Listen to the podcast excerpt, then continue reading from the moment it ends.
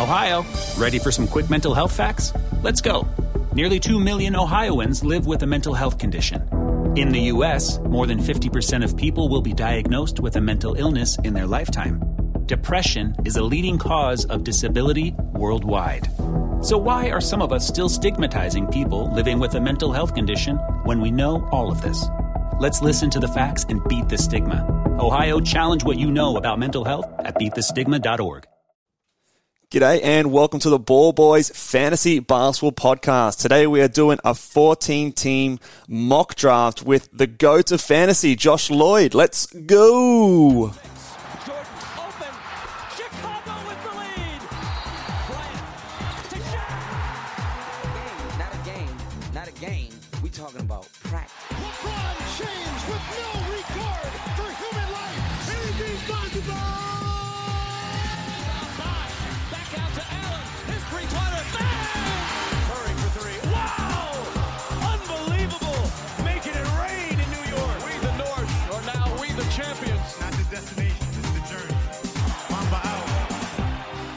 G'day and welcome again to the Ball Boys Fantasy Basketball Podcast. I'm your host, Mitch Casey, and you can find me on Twitter at BallBoysMBA and on Instagram at BallBoysFantasyBasketball. Today we are doing a 14-team mock draft, and I am joined by the one and only, the GOAT of fantasy basketball, Josh Lloyd. How are you, mate? Mitch, how are you, mate? I'm doing really well, really well. Excited to get stuck into another mock draft today. Like we said before, 14-team, 9-category, 10 starters for bench. We're drafting over on Yahoo. I'll be at pick number 1. And where are you picking today, Josh? Thanks for giving me one of the shittest spots. I'm at number 5, which I'm not. You know, it's better than 6 or 7, which I think might be the worst spots to draft at this season. But 5's. We'll see what happens. We'll see if these guys ahead of me make mistakes and maybe I get someone good at 5, but I'm not looking forward to it. Yeah, well, I remember in the last mock we did together, I was at pick 7, right. and Durant fell to me. Though. So who knows what happens. We'll see. I might be left with someone good here, depending on what these other guys do. Yeah, well, spoiler, Jokic won't be falling to you, but maybe someone else might make it down to you. I think we've had a couple of guys in the chat already sort of saying that... They're looking forward to sniping your picks and for you to cuss them out. So we'll see how that goes. I'm on someone else's show, Mitch. I've got to be very well behaved. I can't be calling people out and swearing at them when it's not my own show. Nah, it's okay. Let them fly. It's okay. Couple of Aussies. It's all good. It's got to be expected at least. Well, I'm not going to go full Aussie and drop our full swearing vernacular because I don't believe the people over the other side of the world will appreciate all of our language that we use regularly here. They're not ready for it.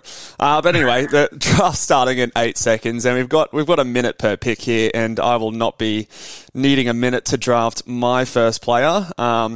Fortunately enough, it is I'm at pick 1 in my own draft, so let's go, Nikola Jokic. If you did need more than a minute, I'd probably just have to hang up, to be honest. Pick Jokic at 1. Like, there's no guarantee he finishes at 1, Mitch, but you have to take him at 1. I think that's as simple as that. There's no guarantee that anyone finishes anywhere, but you can't make an argument not to, even if it's not a guarantee that he does finish there. We're already up to my pick. Oh, and look, here you go. That flew. So we have Giannis, Doncic, Harden. I wanted Harden to fall to me. Adam has annoyed me there. Okay. Durant or Embiid? There you go. You've got the option. I'm going to take KD. All right, I'm going to take KD at 5. Maybe 5 isn't so bad because Doncic obviously jumped up too high there, and that would have left me with a bit of a harder decision. But I'm okay taking Durant at 5. I'm pretty happy with that. Yeah, I think that the decision between Durant and Embiid is an interesting one.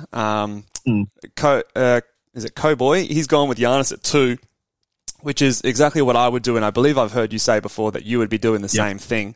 Exactly. So for me, that 3 and 4 spot, it is like the Durant Embiid selection, and I think I would just go Embiid.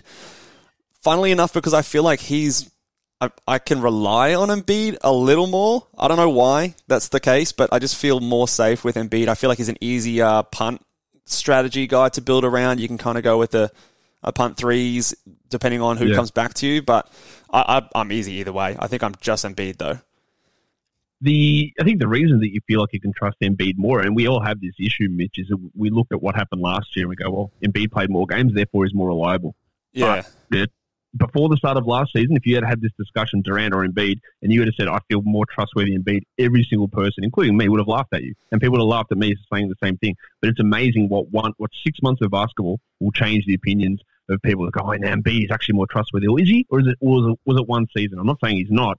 But it's far from like a guaranteed situation where that's what's going to happen as we move forward. Yeah, I think it also might just be the age factor as well for me. And just obviously, yep. I don't think that the Durant saga is over yet. Obviously, he said he's playing for the team. You know, he might start there, but, you know, I don't know. I don't know if he's going to be, you know, it's going to be more drama. You know, the Nets has got a bit of a funky roster with Kyrie and Ben Simmons on the team. So there's just a few things that I'd rather not worry about with the Nets. But in saying that, I still have them top four. So it's a moot point, really. What a crazy world we're living in where we're like, you know what? Everything around the Sixers is so much more calm with James Harden and Joel Embiid together. Like, it's just such a calm situation. Like, yeah. Crazy stuff that is. That's a good point.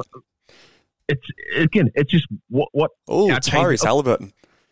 What if the Nets start off 10-0, right? We're just going to be going, oh, wow, yeah. Everything's right in Brooklyn and the Sixers go 4-6 and then we start worrying, oh, it's Harden, a cancer. Like, things will change so quickly. But is that early for you for Haliburton at 10? It's a little early for me. He's gone before Damian Lillard. He's gone before Jason Tatum, who just went. Before Trae Young. Really.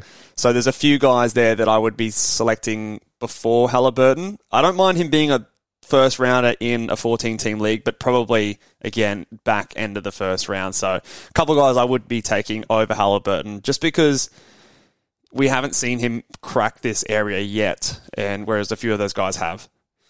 I don't really have any concerns with Haliburton heading into the season of what he's going to do. I saw him do it at the end of last season. He's going to do similar stuff, but I wouldn't take him ahead of Tatum. I wouldn't take him probably ahead of Lillard. Even yeah. I think he's probably the perfect guy in that 11, 12, 13 range. Yeah. But even though you say 10, well, it's only one spot higher. When we're leaving Tatum and Lillard on the board, I'd rather take those guys ahead of him. Like, yeah, we didn't mention this, but yeah, LaMelo went 7th and Towns went 8th. Raph took Towns at 8. I'm not sure that Towns at 8 is even going to be worth it, but Steph at 9 is a great pick. The first round is so muddled this year. Yeah, it is a bit funky towards, I feel like no one's got a consensus order that they're doing just yet. No. I'm fine with Towns being sort of that top 10 pick, but in a 14-team league draft, I feel like at the end of the first, start of the second, there's a lot of these guards that go. So in like a 12-team league, I'm happy to go Towns ahead one of those guards, and you'll get one on the way back. Like you'll get a Lillard or a Haliburton or a Trae Young or a Kyrie on the way back, and then you've got a Towns and one of those guards. But in a 14-team league, that's not going to happen. So for me, then Towns maybe goes back because I think per game, I think you're right. He's behind a few of those guards, in my opinion, with the addition of Embiid's. Gobert. So, yeah, like I wouldn't take Towns. Like Towns went ahead of Curry and Tatum in this draft. No, I wouldn't take him ahead of those guys. No, but I do get it. Like there are a bunch of other guards here. We must be getting close. So 7 picks until mine. Ooh, Kawhi Leonard's gone. Curry and Kawhi back to back. I think Kawhi would fall. All right. I reckon. What's your thoughts on Paul George here? I reckon he's being a little bit underrated. Yeah, he's a hard one for me to pick. I'd almost be willing to take him ahead of Kawhi, just because I feel a bit more confident with his availability. I feel like Kawhi guaranteed he's going to miss pretty much all of those back-to-backs. Paul, 15 of them. PG, I don't know what the Clippers' plan is with him. I've heard some people say that he's going to be resting back-to-backs, and some people say that he's not. So, he's a bit of a tricky one for me. I'll tell you what I know about it is the people who claiming he's going to sit every back-to-back are making it up. Right. That hasn't been announced. That people just assume that because he played 31 games last season. They will be cautious with him. But Paul George is not a guy that is just sat back-to-backs. Doesn't have any degenerative leg problems. He had a weird baseball injury to a ligament in his elbow, which is just so fluky. Yeah, it's not a typical... And then he came back and played big minutes when he returned it straight away anyway. He will sit some back-to-back, sure, as a maintenance thing, but he will not sit... If he sits every back-to-back, then... I don't. There's just no reason for it. Like it's fear mongering. I think with everything, I just don't see how that's possible. Yeah, he missed a lot of games, but sure, it's not what's going to happen. Yeah, I kind of have them back to back. I think I've got PG a little bit ahead of Kawhi just because I'm more optimistic about his availability. But then again, Kawhi is a better fantasy player, so it's it can definitely depend on your like fantasy playoff schedule and you know, those sort of things. But I think that they're still in that same kind of zone, like mid second, late second round for me. So I've got no issue with drafting either of those guys at that position. Look, I'm taking Paul George if he gets back to me. Like last season, he shot like 41% or something. I don't think he's going to do that again. Like if he goes to 45%, like he could be 13th or 12th very easily. He also 2 years ago averaged 2 steals per game. We can't rely upon that. Yeah, but I think he's going to be really good, and I think he's going to play big minutes. And I'm not. If I'm worried about his games missed, then nearly everyone, like Anthony Davis, Kawhi Leonard, Kyrie Irving, LeBron James, like the other 4 guys that went ahead of him, how much confidence do you feel in those guys? Like you shouldn't feel any. Do you hesitate a little bit because you drafted someone like a Kevin Durant in the first round with selecting like a Kawhi or a Paul George in the second? Would you rather someone a bit more reliable? Kawhi, yes. I wouldn't have. In theory, Kawhi is a great pick there, but that worry with him and Durant is real. I'm not that worried about Paul George. Right. Like he's had these fluky sort of injuries. I'm not worried about him re-tearing a ligament in his elbow this season. And I know he's had a really poor history with games played the last couple of years, but I try to look at why. Like, what are those injuries and is there a concern with that moving forward? And I'm not really concerned with it. So like, I think he might end up falling to me here, and I'll be happy with it. I'll just but I'm not that worried. While you get ready for your pick here, Anthony Edwards and Bam Adebayo going at 19 and 20, I think... a little too early for me for both of them. Bam, I think definitely too early for me. He was like a 39th ranked player last year and nothing really has changed at Miami. Anthony Edwards seems to be getting a lot of hype. And there goes Donovan Mitchell again with the trade news. I think that's too early. Jesus. Yeah. He might have been around that spot before the trade, but now over in Cleveland with Garland and Mobley there to join him. He's gone ahead of Garland, interestingly. Yeah. DeJounte Murray. He's gone ahead of Garland. He's gone ahead of PG. Freddie VanVleet's still out there. Oh, there goes Paul George. Oh, that's Jeff. I knew Jeff was going to take Paul George there, and that has annoyed me no end. All right, so what do we do here? We took Durant. Jimmy Butler's sitting there. I'm obviously really worried about his games played. Chris Paul, is he in that mix? Cool, because I'm not. Chris Paul probably falls to me now that I'm talking to you. You're going to have picks in front of me. Rob Williams. Yeah, pick 24. 22 seconds. I told you I wasn't going to run the clock down, but here I am running the clock down. That's all right. You got sniped. Assists are tough to come by. I got 14 seconds. You know what? I'm just going to tell you that I really like this guy this year, so I'm going to take Cade Cunningham at 24. Okay. I know it's too early. Like, I do know that, but this is part of a mock draft. It's to he's not coming back to you, probably. Yeah. Okay. It's also just to give an idea in these mock drafts. I'm not like trying to extract every ounce of value out of ADP or anything like that. It's like I just like this guy at this spot, and I think he's got a chance of getting to this area. And as I try and tell people a lot, is that if you reach for someone 5 spots too early, it's not a reach. Like who cares? Like, it doesn't matter. Yeah, it's one of those sort of things, especially like with the 14-team league. Like it kind of feels early because it's like a second round, but really it's, you know, the very last pick in a normal draft. So, you know, your next pick wasn't until like pick 33 or 34. So it's unlikely he's coming back to you. And I wanted a little bit of stability there as well. Adam wasn't happy. I'm picking next to him again because he was stealing them all from me in the mock draft last week. Oh, you're going to have snipes left, right, and centre. Good. Payback time. So what are you targeting here then? So I'm hoping that Jimmy Butler falls to me.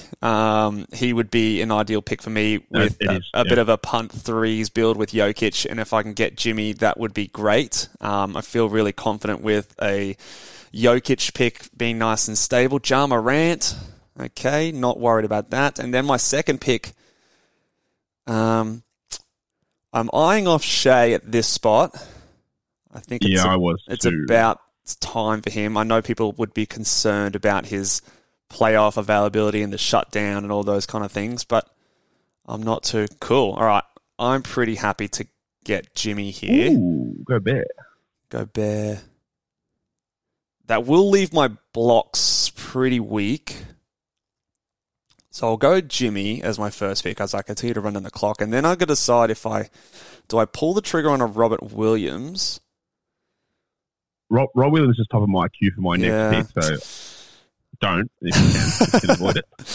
I'm just deciding whether or not I should be looking after my blocks now or if I keep looking after my points, just because Rob's points puts me in a little bit of a hole. Yeah. I'm going to go Jimmy. All right, let's draft Jimmy. He's locked away at 28. I like that. I think that's good value and a great pick for my team. Look, let's go Shea here. I think I want to look after my points a little more. Shea... yeah, I think he's a good...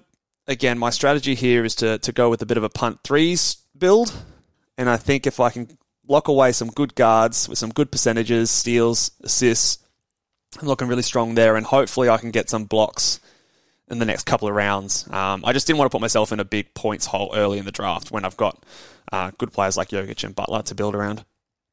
No, that's fair enough. Shea was on my list. I'm really debating.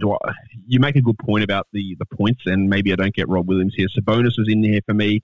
I think this is probably the right spot for Garland as well. Yeah, I think it's getting there. And I've got Chris Paul on my list too, so I'm probably going to target Garland with this pick. We know that points and assists are harder to find later on in the draft. I can get some block guys later. Again, Garland would have gone probably early 20s before this trade. And if Adam's going to take him here... Oh, he didn't. He took Siakam. Good for you, Adam. Okay. Good for you. So Beal went 31. We didn't talk about Zion at 30. Yeah. I'll make my pick. I'm just going to take Garland. What do you think of Zion at 30? Well, see, this is the thing with me with the punt free throw build, and I'm actually going to be releasing a punt free throw build guide on the ballboys.com, ballboysnba.com website. I think that's too early for Zion, and especially with the Giannis team. Zion's biggest appeal there is points and his huge field goal percentage. And I feel like when you've got a team with Gobert and Giannis already there, your field goal percentage is so astronomically higher than everyone else's. The value of getting Zion at pick 3, it's not as appealing as what you might think it would be when you go and look at the punt ranking or the, you know, when you punt free throw percentage, obviously Zion shoots up the ranking boards. But I think I'd be rather trying to get someone to give me a bit more boost in steals and assists at that point, and then hoping that as Zion comes back, because I don't think a lot of other teams will be targeting Zion at that point. But again, in a 14 team, it kind of throws it off a little bit. Yeah, you're never going to... that guy's never going to have that opportunity to get Zion on the way back. And I get what you're saying, but I also think that, because I did a similar thing in that draft the other day, is I had Giannis and Zion and like Rob Williams all together on one team.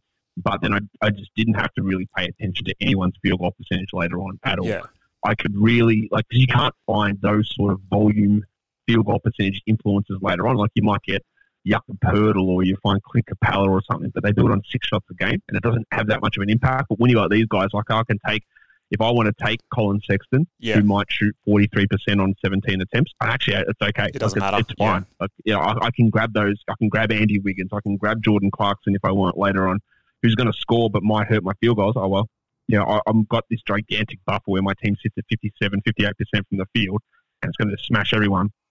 Or I actually don't need to pay attention to it for, you know, really ever in the rest of the draft. Yeah, yeah. No, it is an interesting discussion point. I guess it's harder to sort of tell when you don't know who's going to be really coming back to you with the deeper league. But, yeah, I don't know. I think I might just... like, I'd even probably prefer a Sabonis ahead of a Zion personally, because I think you still get that field goal percentage, but then you get some more assists. Although we might see some point Zion and his assists might come up. So I think we will. Yeah. He's an interesting player, very interesting player this year. I wonder how cautious they're going to be with him.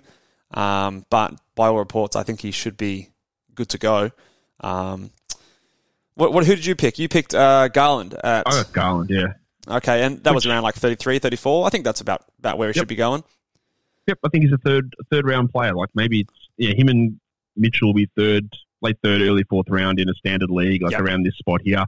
When they both would have gone early 20s before the trade, I think it's not bad value. He's going to lose value for sure, and I think people forget that Garland really took off when Rubio and Sexton went down last season. So he was playing like 38 minutes with 30 usage and 10 plus assists when he wasn't doing that earlier on. So there is going to be a drop-off for sure. But I think that's a fine spot for him. The value of his assists, I think, boosts him a little bit higher than what his like quote unquote rank would end up being as well. Because like we said, it's hard to find those kind of stats later in the draft. So he'll still be very much up there.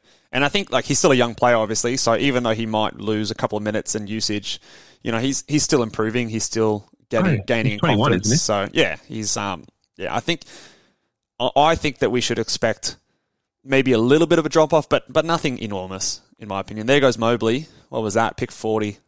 Do you have him around this sort of zone? I think that's where I'd be happy to draft him. I know he went earlier in that other mock we did, but this is about where I'd want to be taking him. I don't have him in this area, but you probably have to punt free throws a little bit with him, which does boost his value. But while I really love Mobley as a player, I think he should have won Rookie of the Year. People are well aware what I think of him. I think he's going to be a stud. When I look at this team, is there room for a usage increase for him this season? I don't think so. Like, is he going to play? Was he going to get more blocks? That was already a high strength. You're banking on the free throws improving significantly, and I don't think you should. He shot 58. I'd be treating him as a punt. 59 at college. Yeah. I don't mind him here, but there are people who are just like, he's definitely top 40, top 30, but where is the improvement actually coming from? That's we can say he should improve, but where? What's improving? Yeah, I think, I'm not sure what it is. Well, Christian's team here, he's selected Anthony Davis the pick before, so it looks like he's leaning into a bit more of that punt free throw build, which is interesting with a Damian Lillard as your first pick. But I'm okay with that if Davis sort of, you think he's a guy that fell to you. Well, the thing is as well is that we've seen Davis be 79, 80%. Yeah, Mobley is not broken with his shooting. He's never shown it, but he's not broken. Yeah, maybe so it happens. It could happen. Maybe it doesn't, though. Yeah, maybe it doesn't, though. Kristaps Porzingis goes at pick 43. I think he's one of the hardest guys for me to peg because I just know that he's a top 20, top 25 guy. He might be top 15 this year. Like, he legitimately might be. Yeah, he's a fantasy beast. I was hot on him last year. I was sort of thinking that he was a bit of value, and he's going sort of pretty similar spots this year. And it's just a hard one for me to sort of pick. So of anyone left on the board, he's obviously got the highest upside, but it's just, can you rely on him? And in a head-to-head format where you need him for your playoffs, it's really tough. You could get lucky, or you might not. Yeah, that's the thing. Is that like these guys who missed tons of time in Porzingis and Durant, they played like every game in the fantasy playoffs, basically. Yeah. And ended up with 50 games played for the season. So, like, was it worth picking them? In the end, yeah. But, like, how do we rely upon that? Like, I don't know. Maybe Porzingis plays 70 games. Who knows? Like, it's so hard. I know that when he plays, he's going to be good. There's a really bad narrative about Porzingis around at the moment. I saw someone talking about how he's just like, he's actually just a really bad real-life player. And that just couldn't be further from the truth. Like, it's not. Like, was the fit with Doncic perfect? No. Did he have some struggles at times? Sure. But he's actually, he's not bad. He's actually pretty good. And he's really, really impactful, and he's really good if things are working for him. He's healthy. But to say, someone said that he's just a good stats, bad player guy, that's so far from the truth. Yeah. I don't know where that narrative starts coming from. And I think he works good as a center as well. I really like him as a center in Washington. Terry Rozier went there. They killed it last year. Yeah, especially at the end of that season. Rozier's been interesting. I reckon he'd normally go later than this. Yeah, he'd normally go later than this, but I think everyone switched on in this draft. I think he's a bit of a sleeper, but at pick 40, what was he, 46? It's about where I think he should be. Is that pushing too early for him? No, I don't think so. I think he was like top 30 guy last year, and obviously you don't have Bridges there anymore, so I don't expect any drop-off in his numbers. There might even be room for improvement, so I'm happy with him being at this spot. The thing with Rozier is 2 years ago, he was horrendous, like really bad field goal percentage, extraordinarily low two-point percentage. And then he stepped it up for a year and went, okay, I don't know if this is real. He's been like 44% two-point percentage guy forever, and then shot like 51 or whatever it was. But he's done it 2 years in a row now. Now, could he regress back? Maybe. But I think we sort of have to look at him as now like an elite-level sort of shooter. But he's just, to me, he's the Tobias Harris of guards. It's just the most boring production ever. Like, what is exciting about him? It's so boring. Yeah, he gets a boost from having low turnovers as well. But, I mean, good threes, good percentages. The assists are okay. The points are pretty good. Well, he's going to be their backup point guard as well. They don't have anyone else. They've got no one, So, I think, like, he is boring, but I think he's still decent value. And Chris Middleton at 48, I think, is a similar kind of thing. might miss the start of the season, but I'm not too worried. Similar to like Pascal Siakam last year, I think he's not an injury that I'm really concerned about. Although Middleton did drop off with his shooting quite a bit last season, so that's something to watch. And he's 31, 32. He lost a bit of a step last season. He wasn't terrible, but he lost a bit. Coming up to you, Josh. Who are you hoping falls to you, man? I got De'Aaron Fox at the top of my queue. I've got really strong free throws across my team. Like my team is like 88% across the three guys that I've drafted. So I've got significant scope to be able to absorb Fox into that. I want to really solidify the assists on this team, and Fox is going to help me with that. And hopefully he can do what he did down the stretch last season. I don't believe he can, because we've seen him flash that and tease us so many times. But you know, I can't find a point guard to get me 7-8 assists really. After him, there's not that many. Maybe Giddey, but he's got even worse percentage problems than Fox does. Yeah, it's interesting. So you're looking at another guard there after picking Garland and Cade Cunningham in the last couple of rounds. Oh, there he goes. Well, I was looking at another guard, but now I'm going to reassess what I'm doing. Okay. So what I'm going to do now is I've got Kevin Durant, so I might as well get the Bayou Kevin Durant and put Brandon Ingram into my queue again. Just. We talk again how hard it is to get points, Mitch, and in 14-team leagues, it's just that extra bit harder. So if Ingram can get me 25 points, like I definitely can't find it later on in a 14-teamer. So I just need to get a little bit more stability in those numbers, and I'll find the other categories later on. Unless Ingram, of course, goes with his next pick, and Jeff dicks me over like he did last time. Yeah, I was going to say, back-to-back, can he do it? Come on, Jeopardy. He's really thinking. He's trying to read my mind. Yeah, he's trying to figure out what you want. What would Josh do? And I'm going to do that. I reckon he thought I was going to take Bane. So he was going off Bane. Last mock. Exactly. That's it. You never let him know your next move. All right, Brandon Ingram, bang. Let's go. All right, that's it. That was an easy one. Easy. There you go. Okay. All right, Adam, don't you pick my guy here. All right. So Ben Simmons is going to go coming up here. That guy that took Gobert and Zion is going to take Simmons. Yeah, definitely. Okay, who do I want? Do you want Şengün? He's in my queue right now. Okay, do you want an interesting anecdote? Like I put up something about the Yahoo change in rankings about the guys that jumped up a lot. Jalen Smith, Devin Vassell, Keldon Johnson, Şengün, Jalen Smith, as I said. I put it up on my Instagram, and the amount of people was like, man, it's crazy. How can you possibly have Garland over Jar? Man, Şengün is way too high. Jalen Smith, that's a joke. People don't realise the change in opportunity for these guys. Yeah, it's enormous. Şengün at 70, that's ridiculous. Like someone said, man, is he even going to start? Like, who else is going to start? Yeah, so people haven't really. No one else. People haven't really clicked on to these Vassell and Jalen Smith and Şengün opportunities that are there for them. That there is no one really else is going to take. Yeah, it's and if he gets his 30 minutes. Then yeah, you just already know that he's going to be a fantasy star, and he's looking good over in the Euro comp at the moment. So people were worried about his foul trouble as well, which it was. I think he was 10th highest in the league in foul trouble percentage last season, which is not great. I'm confident he'd improve. Yeah, he also. I'm just going to look at this, but I'm pretty sure in the games that he started last season, he averaged 31 minutes a night. Let me have a look. He started 13 games. He averaged 30 minutes a night in the 13 games that he started. Yeah. So foul trouble. Didn't limit him then, did it? Yeah. Like he plays 31 or 32, as we always expect people's foul rates to drop as their career goes on. It's just been a consistent trend. Like, he should get 30, 31 nearly every night. All right, I think. Oh, Simmons did go. I knew it. Yeah, we picked him. We can read him like a book. Okay. I bet he gets giddy on the way back. Yeah, Giddey or Christian Wood, someone like that. Oh, yeah, that's a good one. Okay. I'm just trying to think about what I need. Okay, I'm going to go the fun pick because he's definitely not getting back to me. Last time I went Valanciunas over a Şengün, but this time I'm going to go the Şengün pick here. I like his assists, steals, blocks that he can give me. Now, do I double it up and go with Valanciunas? Don't think so. I think I need some more block numbers. I definitely do. There's just no one that I love. Maybe I go. You can take boring pick. You take Yusuf Nurkic's 0.6 blocks per game that he averaged last season. Yeah, surely that has to come up, but I'm not banking surely. On it. I don't love this point in the draft.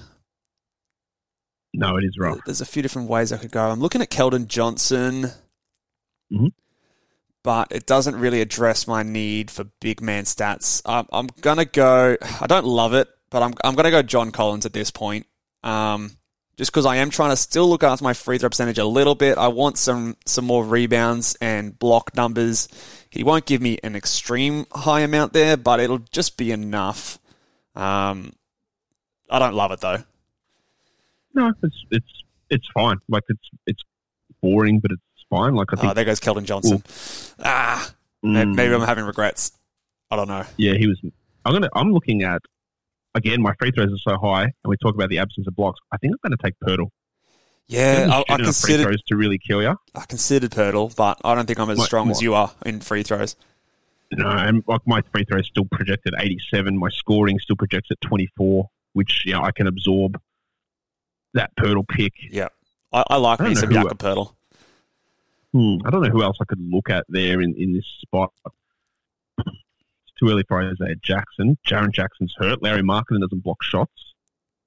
Jabari Smith, probably a little early. Well, it's not terribly early. I think it's just got to be Poeltl here. Unless Adam decides the same thing. I think Adam will go. I don't think Adam will go. Valanciunas?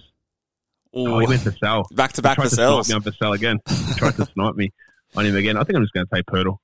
There you go. I could have gone with Valanciunas, but he's not a high shot blocker. Yeah. And I am worried a bit about Valanciunas this season, to be honest. Yeah, I'm not expecting him to improve. I am expecting him to come back a little bit, but he has produced in limited minutes before. I think.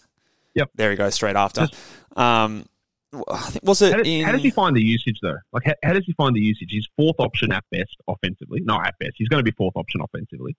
Like, yeah. And then they're probably going to want to integrate Trey Murphy a little bit more. So you're adding Zion's 30 minutes, 20 touches, 20 field goal attempts. You're probably adding a little bit more Trey Murphy. You've got a full season of CJ. You got Jackson Hayes almost exclusively playing at the five. Not that Jackson Hayes is cutting into Valanciunas, but yeah, I just think it's going to be a lot harder. I'm worried that. He still might play 27 a night, but it's not 30, it's not 31. I'm a little worried about that. Yeah, it's the Pelicans' rotation is really hard to sort of pick how they're going to actually run it functionally. I honestly don't know if Jackson Hayes makes the lineup, the regular rotation. I wonder how much surely he'll be ahead of Hernan Gomez. Oh, yeah, I'm wondering how much small ball they'll play. So, there goes Paolo. Paolo at 63. Oh, it's a little early for me. Agree. What do you think of Maxey? Raptors took Maxey at 64. Maxey, I'd have him a little bit further back, just because I do too. Yeah, he's not. He doesn't excel in anything in particular. I just think that we thought he was going to get drop his ranking a little bit when James Harden came over. It didn't affect him as much as we thought, but he still did lose a little bit in his assists. I think that he's a good percentage guy. He's a good point scorer, but outside of that, he's not a huge steals assist dude. So I think, I'd rather take like a Jamal Murray at that point in the draft because I think there's just a bit more upside. After Maxey, it was Giddey, Porter, Michael Porter, and Jamal Murray. So there you go. Those guys gone. But with Maxey, when he played with Harden and Embiid, he had a usage of like 17 or 18%, which is really low. And the reason he was able to get by is he shot 45% from three. His efficiency was crazy. Yeah. And you can't rely. Like the dude was, again, it's something we talked about earlier on. Like, if we had talked about Tyrese Maxey at the start of last season, which I did a lot, like, hey, take him with your last pick, even though Doc Rivers was debating, hey, do I start him or Shake Milton? Thankfully, Shake Milton got hurt and Doc couldn't make the wrong choice because he definitely would have made the wrong choice. Yeah, how silly was that decision in retrospect? Like, but it was blindingly obvious at the time. It was like, do not start Shake Milton. No. Shake Milton's terrible. Please start Tyrese Maxey. But Doc was going to start Shake until he got hurt. But Maxey was a 30% three-point shooter as a rookie, and he was not a good three-point shooter at Kentucky either. So now we just go, well, now he's the top three-point shooter in the NBA, and he just isn't. So, and look, unless you do it again, I don't trust that he's that level of shooter, and that's really what buoyed so much of his value. I love him as a player. Yeah. I don't trust that at all. Yeah, it's those kind of guys that if like the field goal percentage drops or the three-point percentage drops, it hurts a lot of his value. It's like a similar kind of thing that Michael Porter Jr. had last year, but to a lesser extent, I would say. And it does concern me. So I'd probably have him a couple of rounds back, but I'd rather like a Jamal Murray, who I think will be fine after his injury at that sort of a spot. Yeah, I'm not worried about Jamal Murray's injury really. It's an ACL. Like ACLs are like, they're not quite, but they're like broken arms at this point in modern medical. Oh, it's the most researched injury in sports. Like by a long way. Totally fine. Yeah. He'll be a little rusty the first month or so, but he's going to be fine. But yeah, you just deal with that. You deal with that. Franz Wagner at 69. I think that's about the right spot for him. I agree. He's again. Oh, now Jordan Poole. I wanted to get your thoughts on Jordan Poole. I see him at this spot as a bit of a bust candidate. I'm worried about Jordan Poole and how he fits in with Clay and Steph both healthy, because he was not good coming off the bench last year. No, you're right. He wasn't. I've got him lower than this. I think there is real risk associated with him for sure. I'm a little worried about a lot of the Warriors guys. Like last season, Klay Thompson's usage was way ahead of Steph. It was high. Like, how does that? It was so high. Like, I don't know how that impacts Steph. I don't know how it impacts Poole. Poole to me is a guy that I probably wouldn't take in the top 80. Yeah, he's outside there for me. Maybe he's in the 90s sort of area. Yeah. Yeah, I've got him about the similar sort of spot. I think I've got he and Maxi pretty close together, in that kind of a zone. Yeah, I'm just worried. I agree. I mean, he could come out, and I think he'll be better than what he showed. But I'm pretty sure there was like 15 games last year where both Steph and Clay were healthy, and he was coming off the bench averaging like 25 minutes a night. I think he put up like 14 points and, you know, like 2 assists, a 3.5. Like it was pretty terrible numbers. I don't think he's going to be that bad, but. Yeah, I just don't think that the upside is there unless one of those guys gets hurt, and I don't think you can sort of project that. Kevin Porter Jr. at 72 is an interesting one. I'm in on Kevin Porter Jr. this year. I think he's a great pick, especially for a punt free throw team. Yeah, I would have. He was in. Who did I pick? He was in my mix. If I didn't need blocks, I probably would have taken him ahead of Pirtle last pick. I got no problem with grabbing him in the 60s. Really, Where are we now? We're at 72. Yeah. I got no problem with it. Again, starting point guards, you can average 6 or 7 assists. So it's hard to find. There's not many of them left. And if you want that, you got to get him. Yeah, just you can't find. Like is Jalen Brunson's still there, Lowry and Smart, but you know they've all got detractions as well. You can talk about Porter's percentages, but these other guys have issues too. Yeah. Not that Brunson's not a particularly high assist player. It just really depends. But I got no problem with him there at all. A lot of people are focusing on Jalen Green's kind of breakout at the end of the season, but Kevin Porter Jr. had. Like a similar, if not better, sort of turnaround in his stats. So I'm in the camp that they're pretty close, and obviously they provide some different things. But I'd almost be taking Kevin Porter Jr. over a Jalen Green, and Keegan Murray going at 73. Okay, before Jabari. Jabari hasn't gone, has he? No, he hasn't. That's too early. I don't see the point of it. Yeah, I literally just recorded a show on rookies today, Mitch. How many? No, because you wouldn't have seen it. It's literally just got the league. How many rookies over the last 5 years? What's the average amount of rookies that have finished top 120? 120. Mm-hmm. I feel like we've had a couple of poor draft class before last year. I'll say 2. No, it's always higher than that. It's actually 5. Oh, okay. The average top 120. I think it's 3 top 100 players. Yeah. And okay. It's 5. Like last year, we had 6 top 120 guys. Yeah, last year was 3 top 120 guys. Yeah. Yeah, but last year was a bit of an outlier. I mean, this year, there's a couple of the big guys. It's not a good rookie class, though. No, but in terms of fantasy, I think some of those like forwards and centers will translate a bit better than some of the others. But I think Keegan Murray. I just don't think he's all that exciting, and I'd definitely take Jabari over him. Colin Sexton. I would too. Let's talk about Colin Sexton at 75. Where do you have him after the move? Is this sort of around the spot you've got him there? I think I've got him a little bit later, but I don't hate it. No, I'm just trying to look on my list. I'm pretty sure he's around this spot for me. I think this is totally fine. I'm also going to be looking at the guy who was traded with him, and that is Lauri Markkanen around this spot as well. But let's see, Markkanen's ranked 122. Yeah, that's insane. Again. If I was playing against people who didn't know what they were doing, his ADP is 121. I could let him slide somewhat. But I actually think at this pick 78 spot for Lowry, I think it makes quite a bit of sense given the way that team currently looks.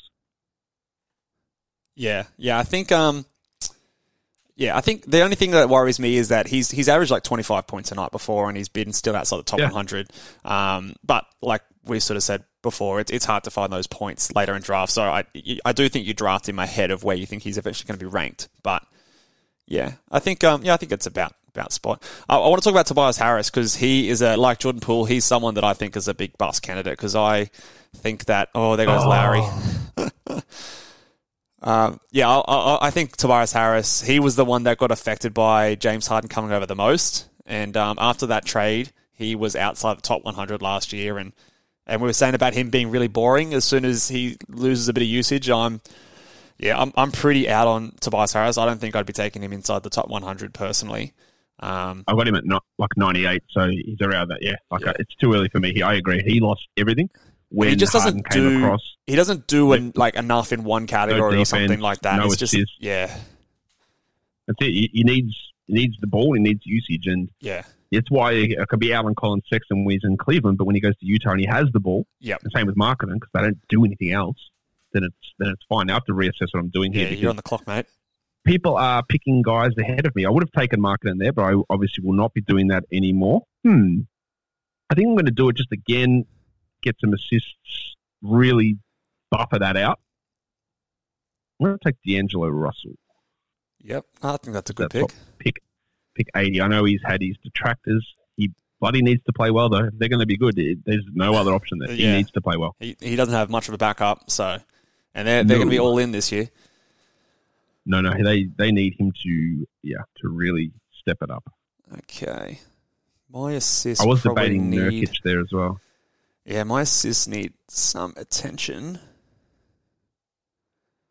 Who shall fall to me? What'll we go? And I've got a couple of picks. Who's the punt free throw guy going to go? Surely he's going to go a Nurkic or a Wood. Surely Nurkic. He goes a Wood here. Yeah, or Randall. Randall's the other one. Buddy Hield. Adam with Buddy. I don't know how I feel about Buddy. Yeah, he's a hard one. Indiana. Like, his assists Indiana, were so random last year. Do you think he repeats that? If he stays in Indiana, do you think those assists are there again? If he goes anywhere else, I don't think it's going to be there. But this is the issue with him is that like people are like, oh, no, they'll just start Duarte and Mathurin and bring Hield off the bench. And I think there's almost no way they do that. Like, if Hield remains there, he will start and play big minutes. Like, this Indiana team does not have a huge taste for tanking. They don't want to do it. Their owner hates that. And they did it over the last month or so of the season. But people get this tanking idea in their head and think, well, you know what's going to happen? These teams are no good, so they're just going to bench every veteran and play the young guys 35 minutes a night from October. And it just doesn't happen. It might happen in February. It might happen in March. It definitely happens in April. It just doesn't happen to begin the year. So, Charlotte might be bad, but Mark Williams isn't playing 30 minutes a night in October. I'm telling you now, he's not. It might happen in March. It might happen in February. It just won't happen. And I don't think Hield is going to play 22 minutes a night for a guy that pisses and moans as much as he does. It's just not going to happen straight away. Yeah, no, It'll be definitely like that to start the season. I wonder if he's traded. But that's hard, isn't it? It's hard to know. All right, now I'm going to be selecting Marcus Smart here just to get some assists and steals. My field goal percentage, I think, is pretty good. I can absorb that from him. So he's going to be my pick at pick 84. And then I'm deciding between a PJ Washington and a Jalen Smith. I think at this spot, I'd recommend that you leave Jalen Smith for me. Well, I was leaning towards him because I think his block numbers are going to be a bit higher. And hearing you say that, I do like me some PJ, but I think I need the block numbers from Jalen because I'm still. Why do you take his teammate then? You didn't take Isaiah Jackson. It's too early for him. I'll take legitimate top 40 upside though. Look, he does. Jackson has top 40 upside. I did my first bust video the other day, and I contentiously put Isaiah Jackson on that list. I did hear that. Joe. Yeah, and it was more just a debate because I wasn't even sold on it myself because I really like him, and I had him as a sleeper before the adjustments. At 85, it just, I don't know. There's more proven talent still around at that point, and he might get there, but he also might not. Do you know what I mean? So it could be a wasted pick for 3 months of the season, and who knows where you're at that time. Well. Yeah, it's your sixth pick. Yeah, exactly. It's a bit hard. Yeah, especially that like goes Christian Wood, by the way. Yeah, that's good value, honestly. At 86 and a punt free throw team, that's a great pick, to be honest, for me. It is. Now I have Jackson in my queue. I have PJ Washington in my queue. I did have Jalen Smith before you took him, but Clay Thompson goes. That's not bad. I'm gonna at this point. It's very hard for me to overlook Yusuf Nurkic. Sure, his blocks were bad last season, but they've always been good in the past. And speaking to some Blazers guys, they think it was a lot of scheme adjustment stuff, and that will start to pick up. It can't be that bad. It surely can't be that bad. I don't think he's going to be 2 blocks a game, but you should get close to one. It surely can't be that bad. Yeah, at least at one. All right, let's go with Nurkic. There we go. Nurkic. It's late enough where I don't think that'll create too much controversy. We don't have the sound graphic, but I guess you're ready to get hurt again there, Josh. With I can play the sound. I don't know whether you'll hear it though. Oh, okay. Well, give it a try. No, it's my setup. You can't hear it. It only plays on my end. I'm sure your listeners can just visualize it and hear it in their own heads.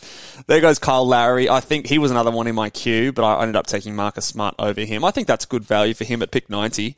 I know he's old, but Miami don't have a lot of other options, to be honest. At point guard, their lineup and their roster is scarily thin, in my opinion. In Miami. No, they've got these bunch of guys like Hero and Strus and Gabe Vincent and Duncan Robinson, who are all fine, but their forwards are disgusting. Like, are they relying upon Nikola Jovic? God, I hope not. It's an interesting one. I do think that Jovic will get some minutes this year, but I think he's actually really bad. At this point, anyway. I don't think that he's going to. I don't think he's going to. I think he's bad. I think there's some upside there, but obviously he's a rookie, and most rookies are just bad. Jeremy Grant at Hayward Highsmith. See, I don't even know who that is. I'm telling you, they're probably going to start Caleb Martin, or they might start Hayward Highsmith, and that is a real player. He played for the Sixers a while ago, played for the Sixers G League team, played for the Heat towards the end of last season. He's just in that mold of Max Strus, Gabe Vincent, Duncan Robinson. Like, who's this bloke? Yeah, he do that, don't they? Season? Yeah, they just have these random guys come on and they end up all producing well. So all maybe we should keep an eye on them. He's the one to watch. Just watch how they run him and Caleb Martin in the preseason. But he's not a great player. He's like 6'7", 6'8", big enough. He's strong. He's a good defensive player. We'll probably stream him in at some point, like we did Yosevin last year. There'll be someone from the Miami Heat that'll come from nowhere. There will be. Marcus Garrett, one of those random guys. Yeah. All right, what have we had happen the last couple picks? Kyle Lowry, PJ Washington, Jeremy Grant. There goes Isaiah Jackson at 93. Mm-hmm. Yeah. Look, it's better than 85. Like you said, though, in a 14-team league with your 7th pick, I don't know. I'd want to be getting him outside pick 100, 110 if I could. I love him. I've got him in a lot of dynasty leagues. I'm a big fan of his game. I'm a big fan of his permanent production, but Miles Turner's still there. Badatse's still there. You've still got Jalen Smith. Is he exclusively a power forward? Goga's going to go to jail. I don't know. Did you see what happened yesterday? Oh, no. What happened with Goga? I must have missed it. Furkan Korkmaz got ejected in a game against Georgia, and Goga and 2 other guys, and I think Georgian police just bashed Furkan in the Oh, damn. Him back to the locker room. Oh, damn. Yeah, so okay. I think he's in real trouble. I don't know what's going to happen exactly. I don't know the full details. I know that he attacked Furkan Korkmaz in the tunnel. Jeez, as all right. He's getting ejected. Okay, well, he's a little fiery. He's a little fiery, Goga. Okay. All right, well, you don't have to worry about Goga anymore, but I still think that, Jackson, he's a tough one for me to get a read on, but I really like him. I don't know if I feel safe enough at this point. No, I get that completely. Like, if we had some... Look, if Miles Turner gets traded tomorrow, then I'm probably taking him in the top 60, to be honest. Yeah. He goes, that Şengün kind of area. Yep. Yeah. If Turner's traded, he'll finish ahead of Şengün, I'm pretty confident. He won't play power forward. I'm pretty confident in saying that as well. Yeah. But then there's the risk, like, what if Tona's traded for another centre? You know, like, what if they get someone else coming back? True. Like, you could be stashing this guy the whole time. And, you know, the reward might be huge, but you don't know that. That's just my hesitation there. So, yeah, especially with other guys on the board. True. Brandon Clark at 97. I'd be more in on Brandon Clark than I would be on Isaiah Jackson. Just because I know 100% that I'm getting awesome production at the start of the season, and then I can figure out the rest later. What if Jaron's back 1st of November? He won't be, but what if he is? I'm hedging my bets to say that he won't. I don't think he will be either. Yeah. I mean, I know I'm not a big handcuffer, but would you be more inclined to... Because I think they'll go around a similar spot, get a Clark and a JJJ together. Like, if you're Julian's team, are you looking at Jaren Jackson on the next pick here, if he's there? Not in a 14-team league. It's too early for a guy that might miss 3-4 months. I'm just not taking him or Lonzo really at all. Yeah, I'm more worried about Lonzo than with JJJ, which is... I didn't think I'd ever say that, but... Yeah, the Lonzo stuff's really worrying. Yeah. Really worrying. Yeah, I remember I had him in a few leagues last year, and I was hoping he'd be back for my fantasy playoffs. And I was talking to my brother about that yesterday. I was like, yeah, I held him. It's 4 or 5 weeks, he'll be fine. It's 8 months later. Yeah, that was me too. I was like, okay, yeah, he's a top 30 player. I need him for my team. Like, I think I dropped someone else ahead of him. Yeah. Anthony Simons goes. I like Anthony Simons this year. I feel like he's getting underrated a little bit. At pick 100, I have him in a similar area to where, like, Maxi and Poole were going, and I feel like... What do you like about him? Oh, he's going to give me good threes, good free throw percentage, some assists are going to be there, the points will be nice. Like, I just see him as that Maxi Poole type player. Obviously, the rebounds, the blocks are not there at all, but for what I'm going to get at pick 100, I think it's pretty solid. I know Lillard's going to affect him, but I still think he's going to be much improved. Yeah, the numbers with him playing with Lillard are bad. Like, that's my concern. I know he's an improved player, but much like when we talked about someone earlier on, Garland, I think it was, obviously to a different degree. But Simons had like a 5-6 week stretch of being great when Lillard and McCollum and Nurkic were all gone. Like, that was it. His usage is like 18% when he shares a court with Lillard without McCollum.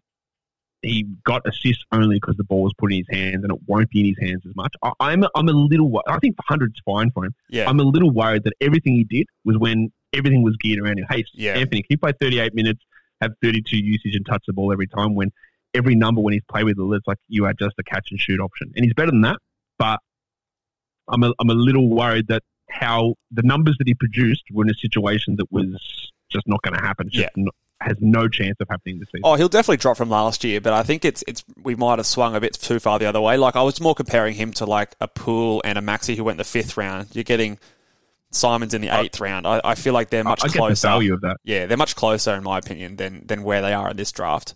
I have Maxi ahead though of those. Yeah, I do too. I do too. Yeah. I just think that they're pretty close. I wanted to highlight Markelle Fultz as a player who went, and Gary Trent Jr. as well. I think What are your thoughts on Gary Trent? Because he's someone who, obviously, the steals were out of the blue crazy high last year. He was like a top 50 guy for the season, and now we're drafting him at pick 100 or pick 99. Are we just completely ignoring those steals? Do we have to put a little bit of stock into them? Like, how are we valuing Gary Trent? No, he's a fake top 50 guy. Let's be honest. Like, in no circumstance do you look at that and go, man, I wish I took him in round 4. Like, that's no, fake. Yeah. Like, he's not a top 50 guy. Those steals were out of the blue. Someone told me I should have been able to predict those steals that happened. Oh, you couldn't. Absolutely. There's no way. Like, you're going to go, hey, I'm going to pick one random player and say they're going to double their steal rate, because you just can't do it. Steals are the least stable stat year on year. They change quite a bit, and they have the biggest influence on fantasy numbers if they drop by 0.2, 0.3 a game. It's 30, 40 spots already. Trent is so inconsistent with his shooting. My other problem is talking to Raptors people, they think, hey, at some point they think they're going to start a centre and that's going to be Precious Achiuwa. You know who's going to the bench? Gary Trent. Gary Trent's going to the bench in that situation. So, well, it's not Scotty Barnes, Pascal Siakam, and OG. So no, it's definitely Trent. He goes to the bench there, and they have no bench guard. So he'll get his shots, but he shoots like 41%. Yeah. He doesn't really get to the line. He's not an assist or rebound guy. His value was almost exclusively steals, and that's fine, but how trustworthy... like. it's much like a similar thing to, say, DeJounte Murray, even, who averaged 2 steals. Those guys were both top 3 or top 4 in steals per game. If I'm relying upon someone to do something at a top 3 level in the NBA again, who's not a top 3 or top 10 or top 20 player, I think you're not in for a great time if you're relying upon that to drive their value. And I've got to think about my pick. Yeah, but what do you think about that?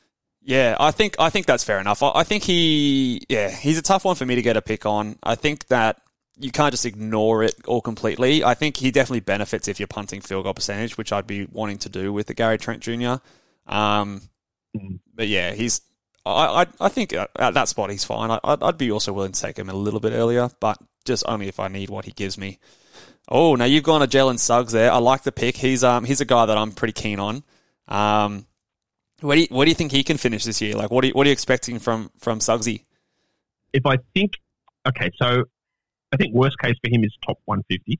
I think best case is top 75. Like he does have a really good fantasy game. He just couldn't hit any shots last season at all. But I thought already, like we don't see this often, but Mitch, there was so many good rookie defenders last season. It just doesn't happen. Yeah. And he was really good. And that gets him on the court. Gary Harris was hurt to start the season, so that gets him on the court. Yeah, if he averaged 14, 4 and 4 with 1.5 steals and hit 2 threes a game and at least did it at 43% instead of 38%, I'm okay with it there. Obviously, because I did it, but I'm okay with him there. I like it. I like it a lot. I think he's about that spot for me. I think he's one of my favourite late round flyers. Obviously, it's not as late in this point. Oh, RJ Barrett, that's disgusting. Punt free throw there. That's a punt free throw guy. That's all right. Yeah, he's still not this high. Okay, let's have a look.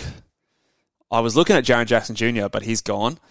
What am I at? Pick 112. Okay.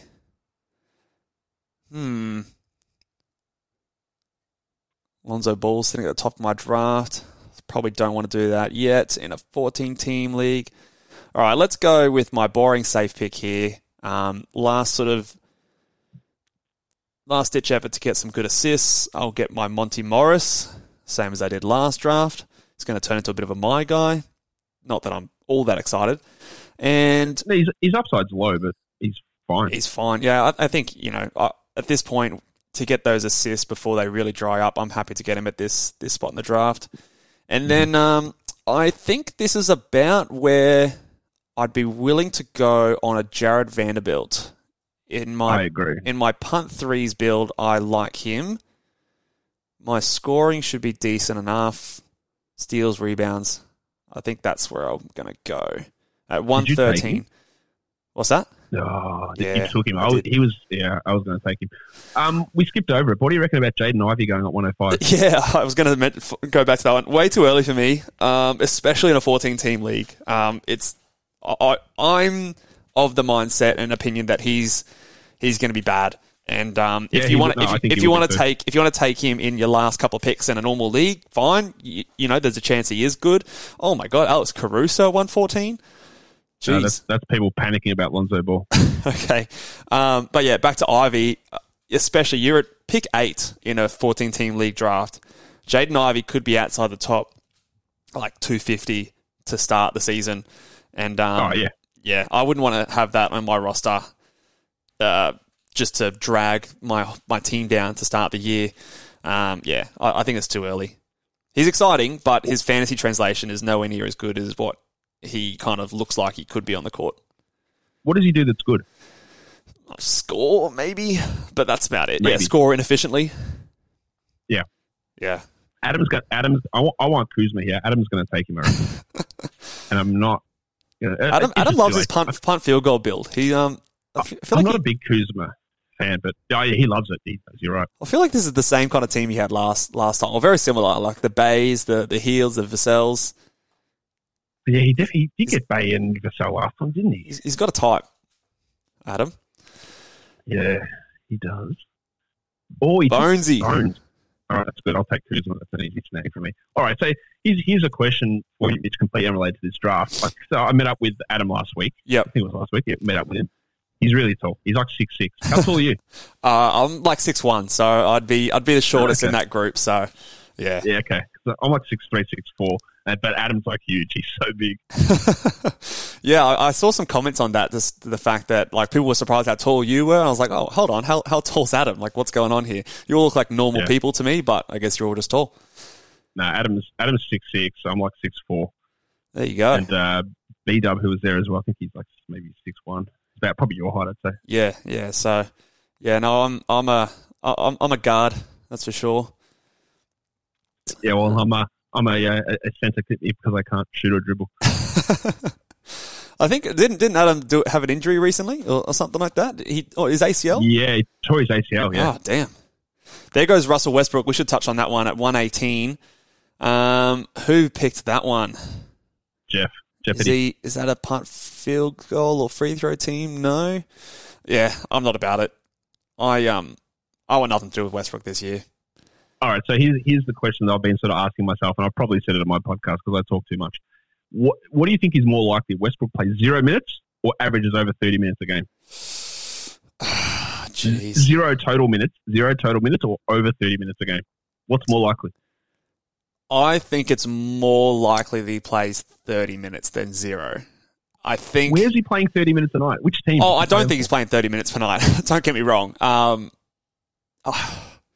Look, what I think will happen is he'll play 30 minutes a night for the first month. They'll try and force it. They'll try and showcase him for a trade.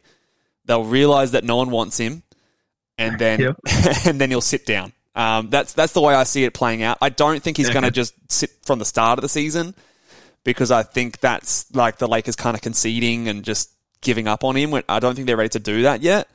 But yeah, it's tough. If you'd said if he'd average, I don't know. I just don't want anything to do with Russell Westbrook because I've got no idea. There's a legitimate reason he's retired by the end of the season. For sure. He just won't. He won't adjust. He won't change his game style. I don't. Can he even adjust at this point? I don't even know if he. I don't even think he can adjust.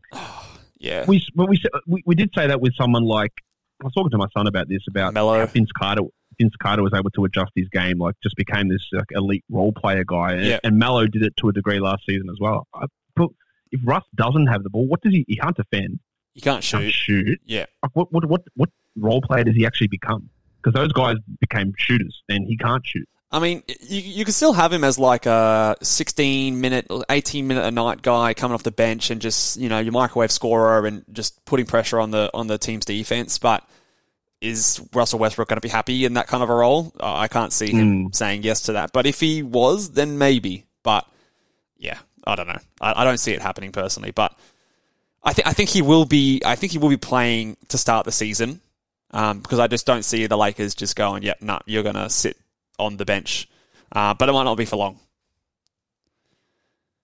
Yeah, it's going to be really interesting to see how that all plays out, isn't it? Because I just don't know. Like, I think if he gets traded, he'll be to a team that buys him out, and then who signs him? If he gets traded before the season starts, and then where does he play? That's what my real worry is. I was trying to think. I think in this bus show, I put it out to my listeners. I said, who actually wants? Who would take Westbrook?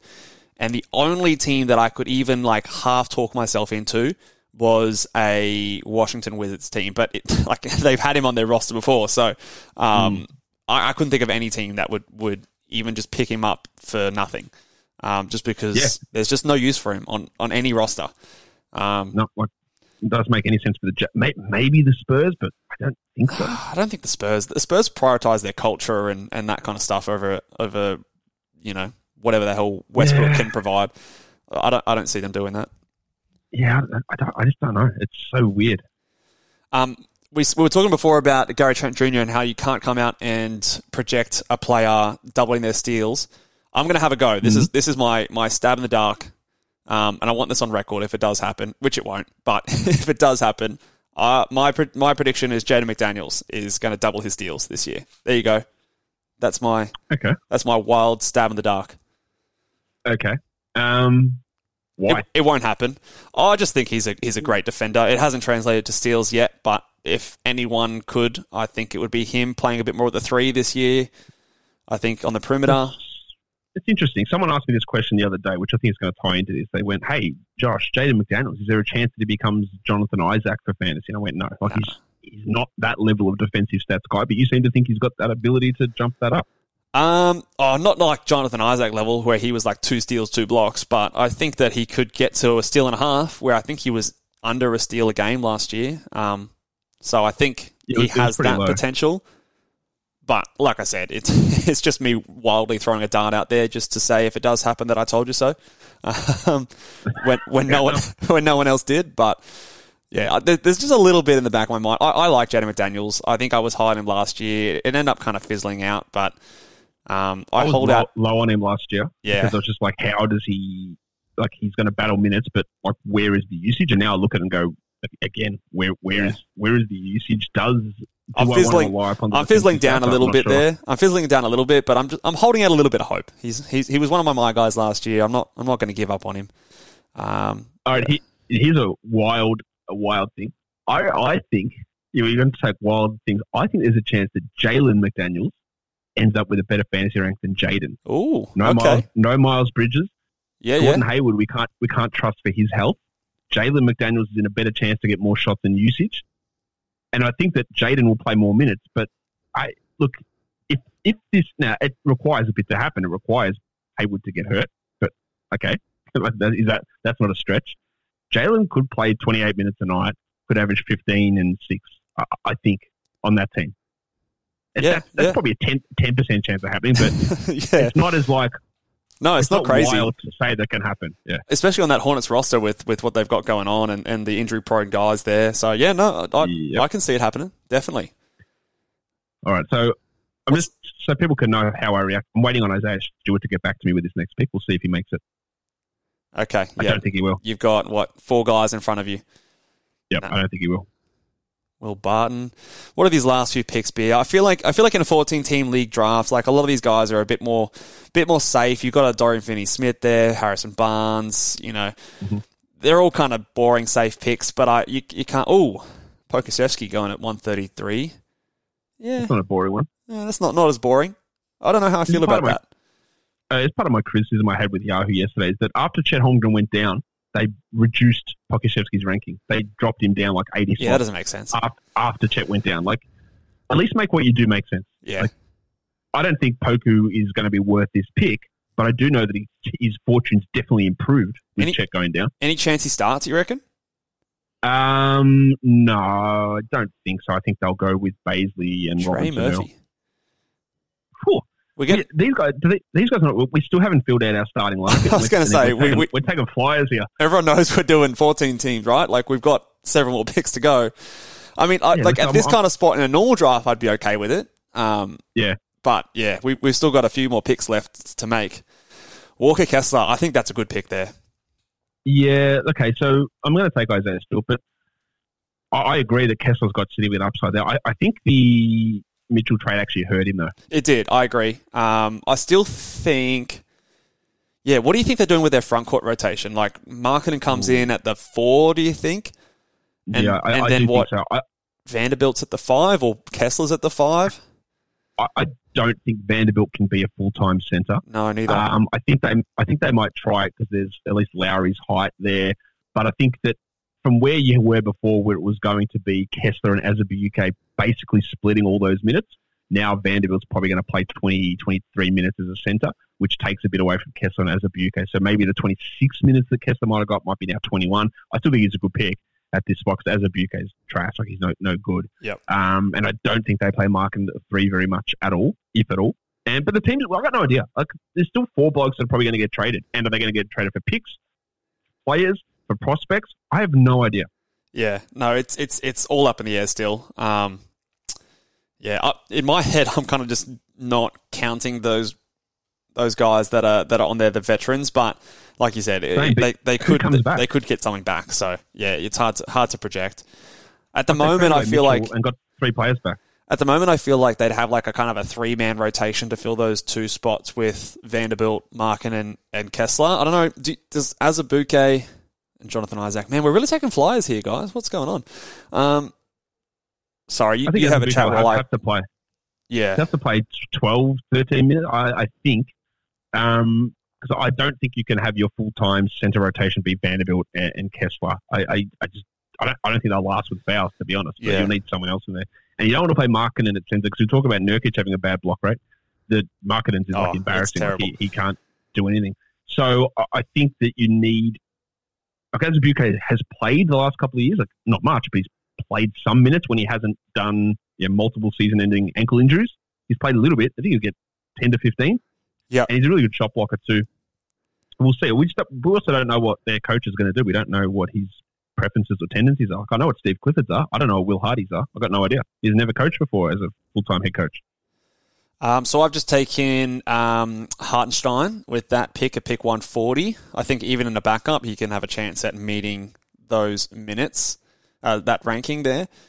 The other guy I'm about to pick here, I don't love it, but there's a bit of upside, but I still think in a reduced role he could do this, is Robert Covington, I think, at 141. Good pick. I don't know about it. He, in my punt threes build, he's kind of... value is dropped a little bit, but again, his steals, blocks, I think he'll get some more rebounds playing a backup center. I think that he should be good. How many minutes do you expect for Robert Covington this year? Like, I find him hard to see him getting over like 22 minutes per night. Yeah, we're at 23, so around about that mark. Yeah. And there'll be nights where he plays 29. He is their backup center, so that's the benefit you have there, is that they don't have another center. Yeah. So he is going to get those minutes there. What do you think about Johnny Kuminga going there? Again, we're doing all these Flyers picks. I feel like it's fine-ish, even though, to be honest, I don't even really like it in the 12-team league. I think there's better Flyers out there. But, it's way too early for me in a 14-team league when we've still got three more picks left. So, I'm not in on Kuminga, really. His fantasy game isn't the best. No, he's bad free throws. I had Wall in my queue, and I had Duarte in my queue. They both just went. Duarte's good. He's falling a lot. I know I don't expect huge amounts from him, but Aaron Gordon was pretty good last year, and the return of Porter does hurt him. But that 145. I don't mind in a 14-team league. Yeah, I wouldn't be taking him in a 12-team league because I don't see any upside. But in a 14-team league, I think it's fine. Yeah. Yeah, like he was top 100 last season. I think he was. Oh, don't think so. I think I feel like he's only had like one or two seasons in as a top 100 guy. Before last year, he definitely only had one, and I'm just going to double check. I don't remember where he was last season. He was 123rd. Yeah, yeah. He's just a terrible fantasy player. But like you said, 123rd in a 14-team league guy. Like, there you go, 20 spots of value. And we're not quite into Flyer territory yet, although we should start to get to it now because we've filled up our starting roster spots now. So this is where we can start getting crazy. This is where Lonzo Ball starts coming in. Yeah, well, I literally, as you said that 5 seconds ago, I put Lonzo in my queue. Well, I was surprised no one's pulled the trigger yet, to be honest. I thought he might have gone by now. What do you think about Horton Tucker going there? Again, I kind of feel the same way of him as Kuminga. Maybe a bit more into Horton Tucker than Kuminga, but I don't really love it. I feel like there's this expectation that he's going to come in and put up heaps of minutes and play a huge amount, but I don't really see it. I don't think that the Utah Jazz are going to prioritize him over Sexton or Markkanen or Vanderbilt or anyone like that. So I think, it's not my favorite Fly pick. No, at the moment, he's not going to play 20 minutes a night with the way that the roster currently looks. And you're right, he needs the ball a lot, and Sexton's going to have it, and that's going to hurt him quite a bit. And we still got those four guys that need to... Is it four or three? No, it's three. Clarkson, Conley, Bogdanović. Yeah, that needs to be moved on from. I think a lot of people also get confused as they see Collin Sexton as a point guard, which he absolutely is not. So they think, well, Sexton will start at point, and then Horton Tucker will play off ball or something like that, or Agbaji will be the shooting guard, like Sexton's the shooting guard. Yeah, oh, that's right. You still got Agbaji there as well. Yeah, nah, I'm not in on it. Not me either. It needs a lot more to happen before I get excited about him. Yeah, I think there's like, I don't know, maybe there's like a leftover Laker excitement factor. I feel like that might be a thing. I don't know. He had a couple of big games. He had a 40-point game at one point, but it's like. Everything needs to be, and this is what I always preach, this caution, Mitch, is that when everything needs to be tailored around a guy. Brooke Lopez at 149. Big numbers. Yeah, there's no long term value in that because nobody's going to build their team around Taylor Horton Tucker. No. It's the same thing. Yeah, Kendrick Nunn used to have that as well. In Miami, Jimmy Butler's out, everyone's out. Kendrick Nunn's putting up these huge numbers, and then when everyone came back, he'd have 10 points on 44% shooting with 1 assist and 2 rebounds or something because he wasn't the only guy who could do something at that point. There goes Lonzo, by the way. Yeah, Lonzo at 151. I think that's a great spot to get him. I'm surprised he didn't go earlier. I considered him instead of Covington, but I wanted just one more guy on my bench before I went for him, so I was never really expecting to get him. But yeah, 151. You know, yeah, he was in my queue coming back for sure. He doesn't play much this season. Whatever, you just drop him. Top 30 upside. So. You can't get that, really. Yeah, I actually don't think he's got top 30 upside this season because I just don't think he's going to play the 35 minutes a night that he played. Like, no, you're probably right. Fully healthy Lonzo Ball, 35 minutes a night, he's a top 30 upside player, but I don't think there's any way that he plays 35 minutes a night. Yeah, no, you're probably right. But, yeah, even still, that pick 151. And the other one I noticed there, Brook Lopez at 149. Yeah. That's awesome value, especially in a 14-team league. He's in my queue too. Yeah, I was considering him over Hartenstein, but... sort of thought Hartenstein had a bit more upside. Yeah, I considered him over Gordon. What do you think of Toppin at 152? With the way things currently are, there's no way he gets there. There's just no... Randall needs to be traded. There is no way. Because, A, there's Robinson and Hartenstein, so there's 0 centimeters available for him, and Randall will play 36 a night, so Toppin will get 14. Yeah. You were banking on a trade. Randall trade. Yeah. And what is it with Westbrook? Who wants him? Who wants him? I mean, I think before the trade with Utah and Cleveland, like you were hoping that Toppin went over to Utah and that was going to be his path. But now, I think he's stuck on the Knicks and he's basically stuck behind Julius Randle. And, he's probably going to lose value from last year, to be honest, with Hartenstein and improvement on Noel. Yeah. No, look, I was taking him or Grimes or Quickly with the last pick in drafts and going, okay, let's see what happens with the Mitchell trade. Because if any of those go to Utah, they're blowing up. Yeah. But they're not to Utah. Not happening anymore. Maybe Randall gets moved, maybe not. I don't see it. Yeah. No, I'm not about it either. All right, what have we got here? Karis LeVert, KCP. See, these were the guys that I thought we should have been taking, like... Maybe not LeVert, I'm not a big guy, but like that kind of player, I feel like should have been going earlier. And all these Pokuševskis and Trey Murphys and all these other guys, that they were going there. And I feel like this is the area that you should be looking at those guys. But yeah, we've kind of flipped it a bit now. Yeah, it's weird. Sometimes that happens. All the flyers go, then you get the safer guys later on. Yeah, which is an interesting way of approaching it. Yeah. How do you feel about your team so far here, Josh? We haven't really talked about how we've been constructing the team as much. I'm not happy about it, to be honest. It doesn't feel great. Like, it's okay. Like, I'm pretty strong in points, assists, got good blocks, good field goals, solid free throws. Like, I'm okay with it. I think it's sort of a middle of the pack team, which is picking middle of the first round. It's sort of middle of the pack is where you, I guess, expect. And like I've said before, like I don't really like that area. I'd rather be at the top or at the bottom in most of these drafts. And I'm not massively feeling it. Yeah. What teams do I like so far? I feel like I like Adam's team here. I like yours. I like Hayes's as well. Yeah. I feel like the punt free throw team could have done a little bit better, but in still saying that, he's got some good value with a few picks with Christian Wood where he got him, Ben Simmons I like. A couple of later picks I haven't been massively in on, but Jonathan Isaac could work out. Yeah, he could. But you definitely don't want to trust that. No, you don't want to rely on it, but yeah, at pick 10. All right, what have we got going around? Mike Conley. What did Mike Conley go at? 153. I think at this point it's fine because obviously whilst he's on the Utah Jazz, he's going to beat that ranking. I expect him to be traded somewhere and he's going to basically be a backup wherever he's traded. Do you have a similar kind of thoughts? Probably. But he's better than that, though.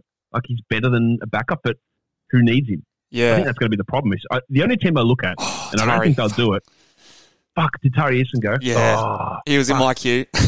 Yeah, and then Dinwiddie, fucking hell. They were my two guys. The only team I look at now, we talked about him a lot, Lonzo Ball injury, that if the Bulls got Mike Conley, That's a good point. And their team is not young. Vooch is old. DeRozan's old. Well, Levine is dealing with wonky knees as well. That might be one to look at. Yeah. I think there's a bit of upside with Mike Conley at that point. No, but to go back to those other guys that just went off, Tari Eason, Spencer Dinwiddie, I'm about that. I'm a big Tari Eason guy. He's someone who I'm going to be very excited this year. I think I went on your show, actually, and I said that he's going to be the Şengün of this season for me. Just the guy that I'm really excited about that I think will just tease me all season long. The guy that you hold on for too long. That's right, yeah. He's going to be that guy for me, and I'm not going to apologise for it because I like me some Tari Eason. I had him as a top 10 guy in the draft, to be honest. Like, a fantasy aside, I actually think he's a good player. I think he's a pretty good player. I can't remember exactly where I had him. I think I had him a little bit higher than 17. And in my rookie show I did today, I said, yeah, he's a very viable last-round pick in a 12-team league. I think he'll start the season coming off the bench. But I think that he will step it up later. Now, it is my pick. I'm going to... He doesn't make a ton of sense on my team because his major value is steal, and I'm not a strong steals team. But I'm going to take Patrick Williams. You bastard. He's a starter. He's going to play 30 minutes, and then I'll trade him to you later on. Oh, God damn it. He was the one guy in my queue. Oh, jeez. Sorry, my queue just got wiped out. I had Dinwiddie, Herder, Eason, and they all just went bang, bang, bang in the last three picks. Oh. I've got to go back to the drawing board now. Yeah, what was he? Pick 164. Hell yeah. What's He'll get close to 28, 30 minutes a night. He's still a young player. I think he's going to. Who's their other power forward? Yeah, exactly. Javonte Green or something. Literally nobody. Yeah. There's no other power forward. It's a very weird roster. Yeah. Okay, God. What do I want now? I'm just loading up on flyers now. It's up to my bench to see.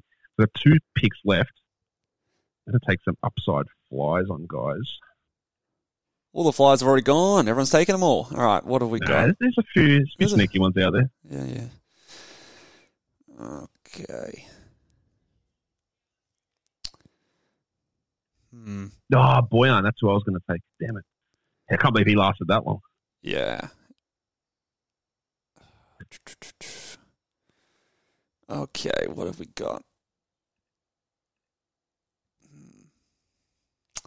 What are you doing, Cowboy?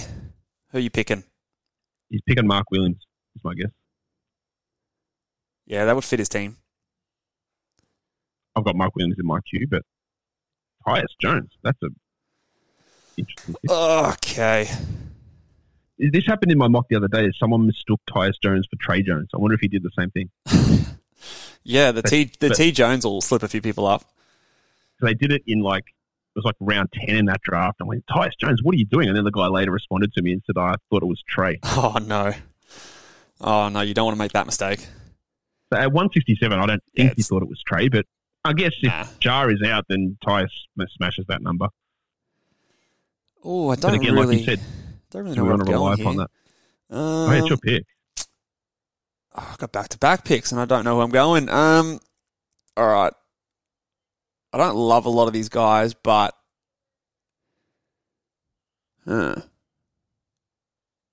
let's go and Nasir Little. Oh no! Fuck. Is he? Is someone you're looking at?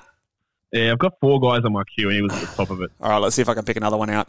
I've already told you one of them. One of them is Mark Williams. Yeah, he's someone I'm looking at. I'm looking at James Wiseman as well, although I'm not a big Wiseman fan. But neither am I. But I am looking at him. He is. It does come into calculations at this point. Let's go. It doesn't fit my build, similar to what you were doing before, but I think there's a bit of upside here. I'm going to go with Emmanuel Quickley at 169. I know the trade's come and gone, but there is still, I think, an off chance that he at least gets ahead of... Evan Fournier, when Derrick Rose inevitably gets injured, he could see a boost in minutes. So I feel like... I've got Grimes on my list for that reason. Yeah. Do you have Grimes ahead of Quickley? Yes, I do. I think he's going to play more minutes. Yeah, okay. See, I think I've got Quickley ahead of Grimes more because I like Quickley's fantasy profile better than Grimes. I agree. If they play the same minutes, it's Quickley very, very easily. Yep. I'm just not sure that they will. Yeah. I didn't love it. I probably should have taken your guy in Mark Williams, but that's all right. I think I'm pretty good at my big spots. I got a big queue here. I'll tell you who's on my queue because you're not going to have a pick before me. So I've got Caleb Martin. I've got Bruce Brown. I've got Mark Williams, Zach Collins in case Pirtle's traded. I've got Precious Achiuwa, Quentin Grimes, and I've got Zaire Williams. These are my flyer guys for my last two picks. Yeah, of those guys, I do like Mark Williams because he's only got Plumlee in his way. Yeah, so I know the coach hates rookies, but you know it's Plumlee. You know, I'll take Mark here again.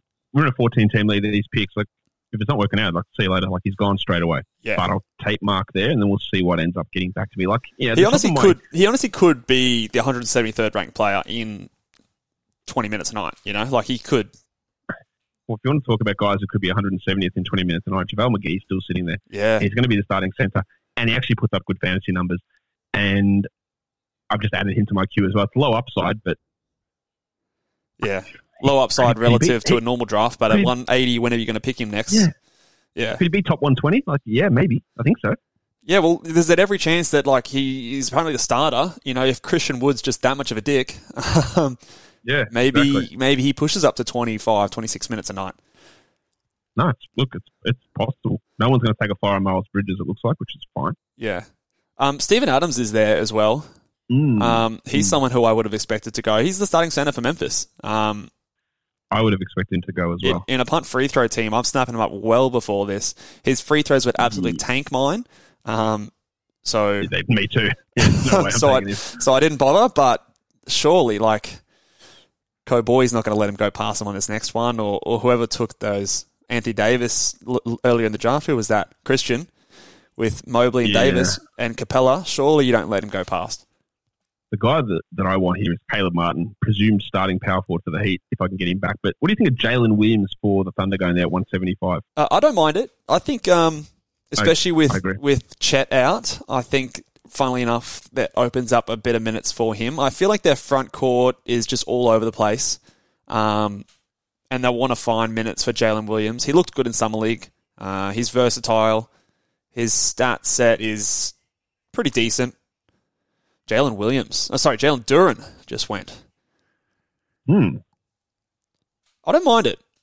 There's a world where he can beat that rank, although I think it's less likely. Okay, so look at their centre rotations. There's Bagley, there's Stewart, there's Noel, there's Olynyk.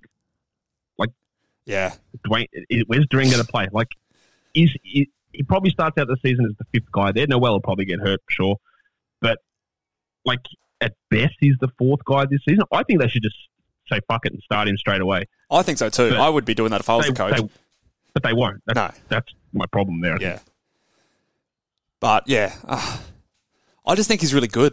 And, I agree with you. But how dumb is it that the Hornets traded out that pick? What were you doing? It fell into your lap. Like, what? Like, of all the perfect scenarios that you could have scripted, that was the one. And, and just threw it away. Like, and now you've got Mark Williams, who, I mean, he's fine, but Duren's got real upside. I think Williams is also 2 years older than Duren, and I'd rather just take that extra 2 years. Yeah, I thought that was very odd. I was very excited for them on draft day when I was watching along. I was sort of, this is awesome for the Hornets. And hold on, no, they're being idiots. Oh yeah, it was ridiculous. Well, it looks like I'm going to get Caleb Martin. I can't believe I'm excited about Caleb Martin. He's literally a starting option. Well, DeAndre Hunter's still there as well. Yeah, I'm talking about starters who are available. DeAndre Hunter, JaVale McGee. Reggie Jackson. Old mate Marvin Bagley. Yeah, no, I won't bother with him. Neither will I. Even in 30 minutes a night, he might be hard-pressed to beat this rank. What do you think about Joshie Primo? He's in my queue. He was in my queue before, just as a flyer. Like I would take him ahead of like Josh Christopher or Matisse Thybulle, who just went. Yeah, he's got upside. I mean, I know his fantasy game has been... unexciting to say the least, but he's very young. He could play 30 minutes a night easily. And the prospect of him playing point guard definitely increases his value, in my opinion. Yep, 100%. So yeah, I like him as a late flyer. I'm going to take Caleb Martin here if it gets to my pick. Otherwise, I'm probably going to get McGee. But McGee would be like, I'd be desperately searching on my roster. Go, has anyone got an out tag so I can immediately slide him into IR so I can add McGee if he ends up getting through. Yeah. Aodasumnu, he was on my queue with Alonzo Ball news. I'm not that into. I'm not as high on him as others are. I'm not either, but he did put up some decent stats when injuries struck last year. So, yep, he was also playing 40 minutes a night in those games, wasn't he? That's true. Yeah, he probably won't do that again. Everyone was out. Caruso was out. Lonzo was out. Levine was banged up. Yeah, and they got that new rookie in there as well. Out. Yeah, yeah, and they've got Goran Dragic. Oh, true. I always keep forgetting about Goran Dragic. Yeah, he's one of those ones. There's another guy that I keep forgetting about as well on a team. I don't remember who it is now because I forget about it. There's someone that's on a team. I go, oh, yeah, that guy's there. Yeah. All right. A couple picks to you, mate. Deshaun Tate just went. That's fine at that spot. Yep. He could definitely beat that ranking. He could be starting. I mean, I expect Eric Gordon to start, but it could be Tate. Eric Gordon, forgot about him as well, but he's a real player. I have no interest in Cam Thomas whatsoever. Nah, not at all.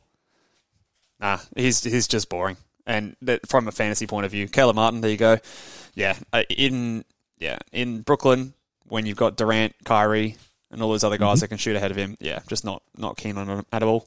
Joe Harris, Seth Curry, Patty Mills. Yeah, there's just too many guys there. People are intrigued by the idea because he's a bucket. He puts up 30 in summer league. That's cool. Much like we talked about before, like everything needs to be tailored around. So did Kyle Guy last year. He was the fantasy guy. Kyle Guy. Yeah, he was putting up buckets in summer league. What happened to him? All right, exactly. Last pick of the draft. Here we go. I'll go with the guy that we talked about before and draft JaVale. Josh Primo. Just as a bit of an upside guy. I probably could have taken JaVale McGee there, but nah. So looking at, do I actually have anyone injured on my team that I could slide into an injured? Oh, maybe Suggs has still got the tag. I don't know. I don't think he does, but he does. Suggs has got the injured tag. Well, he's going straight into IR, and I'm picking up JaVale McGee. There you go. All right, let's quickly just wrap it up and talk through our teams here and sort of what we sort of ended up with. Let's go through your team there first, Josh, and how you thought the draft went. All right. I overall wasn't particularly happy with my team. Yeah. I'd probably reach a little bit for Cade Cunningham in round two, but it's more just to identify sort of how I'm viewing him this season. So my draft went Durant, Cade, then Garland, which I was happy with that value, Ingram, Poeltl, D'Angelo Russell, Nurkic, then Suggs, Kuzma, Aaron Gordon, Isaiah Stewart, Pat Williams, Mark Williams, and Caleb Martin to round it out. So taking some flyers on Pat and Mark Williams and Caleb Martin with my last three picks. Getting some solid guys in the middle, but banking on a bit of an improvement from Russell, Nurkic, and Suggs, and a big step up from Cunningham this year. How did you do? You have the numbers in front of you. How did your free throw percentage end up looking after taking Poeltl and Nurkic in sort of those mid rounds there? 79. So basically, sort of average. Middle. So I had some really strong ones early. The Poeltl one hurts, and then you're right, Nurkic. But Nurkic is weird because he's had some moments of being 75, 76. So. Yep. There is some hope for that to go up. So my free throw is not ideal, but... And on a week-to-week basis, it's sort of... A lot of these guys that aren't great, like Aaron Gordon, I can sit down. Mark Williams doesn't have to play, like who are having an impact on my overall free throw. So I can probably get it up to 80 pretty easy, I'd say. Yeah, cool. No, I like it. I think it's good squad. What did I do? I started with, obviously, Jokic. It's hard to screw it up from the first pick. So Jokic, and then I had Jimmy Butler fall to me again. He's another guy who seems to be falling a lot in drafts. He fell in the last mock that we did, so... Got Jimmy Butler and Shea, hoping that he sticks around with the playoffs in this league, at least would be scheduled to finish sort of mid to late March. And then picked Şengün and who was the other guy that I paired? And John Collins to pair with him to solidify my rebounds and blocks. And then it was just kind of some basic boring picks after that. Marcus Smart seemed to fall. Vanderbilt was there. Got Jalen Smith at that point as well, Monty Morris, and then the last couple flyer picks in Hartenstein, Nazir Little, Quickly, Primo. Not guys that really fit my build very much, but just sort of guys that I think have a chance at beating that spot, and if they don't, I can send them to the waiver wire pretty quickly. So I think I was pretty happy with how my team ended up. I think I'm pretty strong in the both percentages and the defensive stats. My rebounds should be pretty solid. I think my assists should be middle of the pack. My turnovers should be middle of the pack, so I'm hoping to alternate wins there each week. Threes, obviously, not too great. So, yeah, I think my team worked out pretty well. But again, when you start with Jokic, it is a big leg up, that's for sure. Yeah, your team's pretty strong, I think. Turned out to me one of the better teams there with your really, you struggle with your threes, obviously, and your points are low, but everything else looks pretty good. Yeah, like I think it's a pretty strong team. I'm happy with my squad. Like, it's not going to be the best in this league. I think I'm going to be competitive against most teams, and I'm going to be able to beat most teams. It's just going to come down to a couple of teams. I think Adam's team would probably have my number, and I reckon your team would just be able to get over the line against me in a tight matchup. But I think overall, like, again, in a head-to-head league, you don't need to be the best team. You just need to be able to match up against the best teams the best. And that's sort of how that's part of the idea of punting as well. Like, you don't have to win 8-1 every week. That's just a hard thing to do. Like, you just got to beat the better teams 5-4 or 6-3, and that's all you need to do. Yeah, identify the key categories. That's going to be the close ones, and then stream and cross your fingers that you got health come the playoffs. But I think that will do it today for us, guys. I'm sure most of my followers and listeners already know who you are, Josh, but where can everyone find you, and what have you got going on over at Locked On Fantasy Basketball?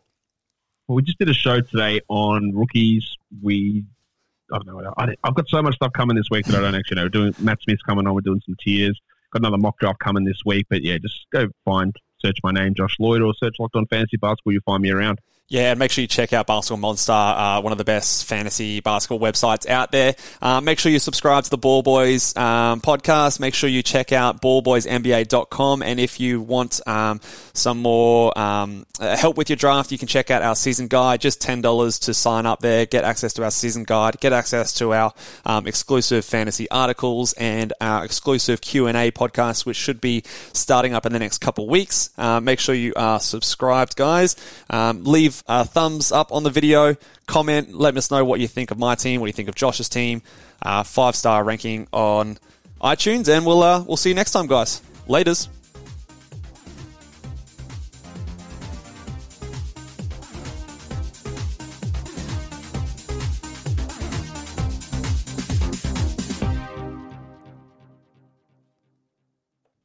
Save big on your Memorial Day barbecue, all in the Kroger app.